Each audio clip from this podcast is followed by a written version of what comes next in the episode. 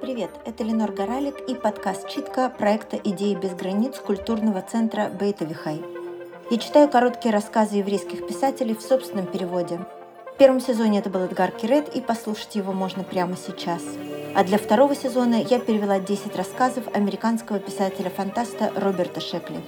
Зачем? Потому что, на мой взгляд, это идеальный материал для обсуждения наступившего будущего, наших отношений с технологией и философских парадоксов.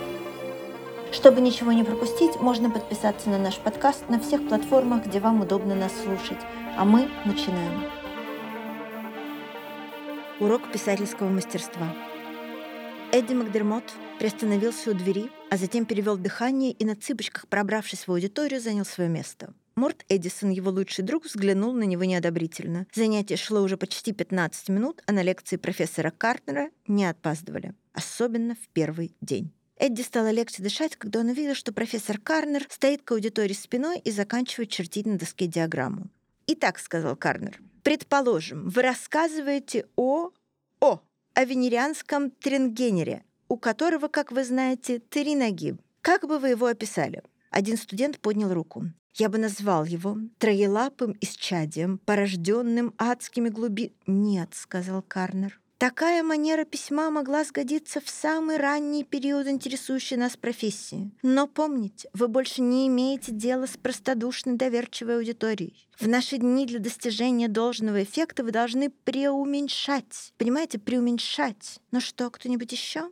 Морд поднял руку, бросил взгляд на Эдди и сказал, «Как насчет этот тренога, этот пузырь оранжевой протоплазмы, спрутоподобный в своих нащупывающих «Так получше», — сказал Катнер. «Тренога — это очень хорошо, очень точно. Но обязательно ли сравнивать его со спрутом?» «Почему бы и нет?» — спросил Морд. «Спрут», — сказал профессор, — «это хорошо знакомая форма земной жизни. Она не вызывает ни ужаса, ни изумления. Вы бы лучше сравнили Трингенера с другим странным монстром, например, с калистанским эдлопырщиком».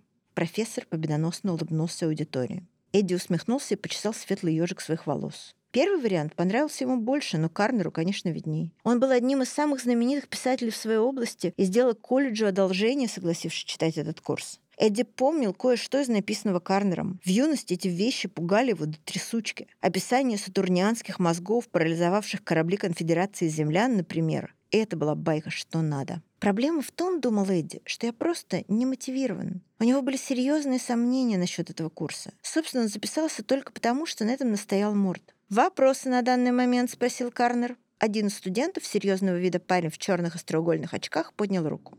«Предположим», — спросил он, — «предположим. Вы излагаете сюжет, в котором размышляете о межзвездном синдикате, созданном с целью захватить Землю. Будет ли допустимо, ради большего контраста, сделать врагов Земли бессердечными злодеями?»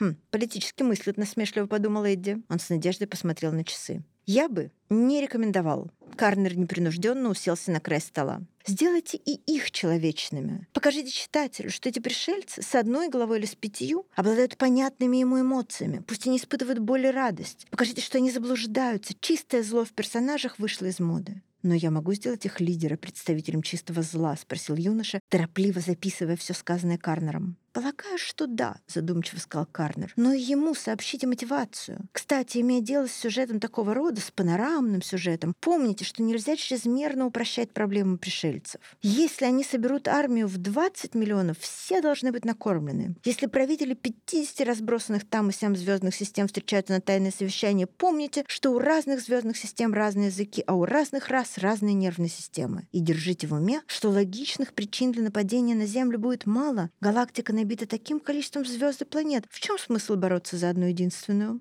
Остроугольный парень с сомнением кивнул, пополняя свои записи с бешеной скоростью. Эдди подавил зевок. Он предпочитал думать о своих негодяях как о чистом, незамутненном зле. Это делало описание гораздо проще. И ему становилось невыносимо скучно.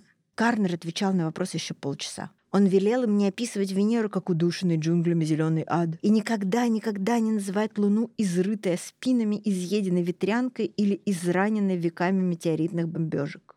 Все это было сказано, объяснил он, миллионы раз. Не используйте клише.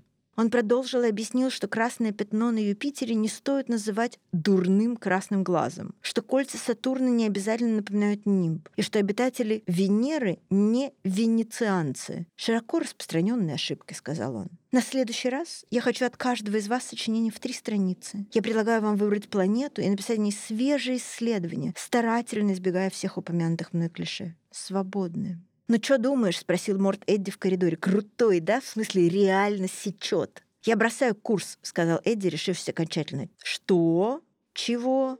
«Ну, — сказала Эдди, — нет никакой причины, почему бы мне не называть красное пятно на Юпитере дурным красным глазом. Я вставил это в сюжет месяц назад, и мне понравилось. А венецианский Тренгнер, я считаю его исчадием, и так собираюсь о нем писать». Он прервался, и его лицо стало жестким. Но реальная причина. Ну, не заинтересован я в журналистике. Я бросаю курс Карнера по фактологическим статьям, потому что я собираюсь писать прозу.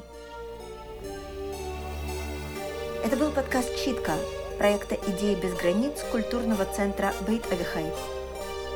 Меня зовут Ленор Горалик. Можно подписаться на наш подкаст, делиться с нами мнениями в комментариях и, конечно, слушать нас дальше. Мы выйдем в следующий раз через неделю. Спасибо вам большое.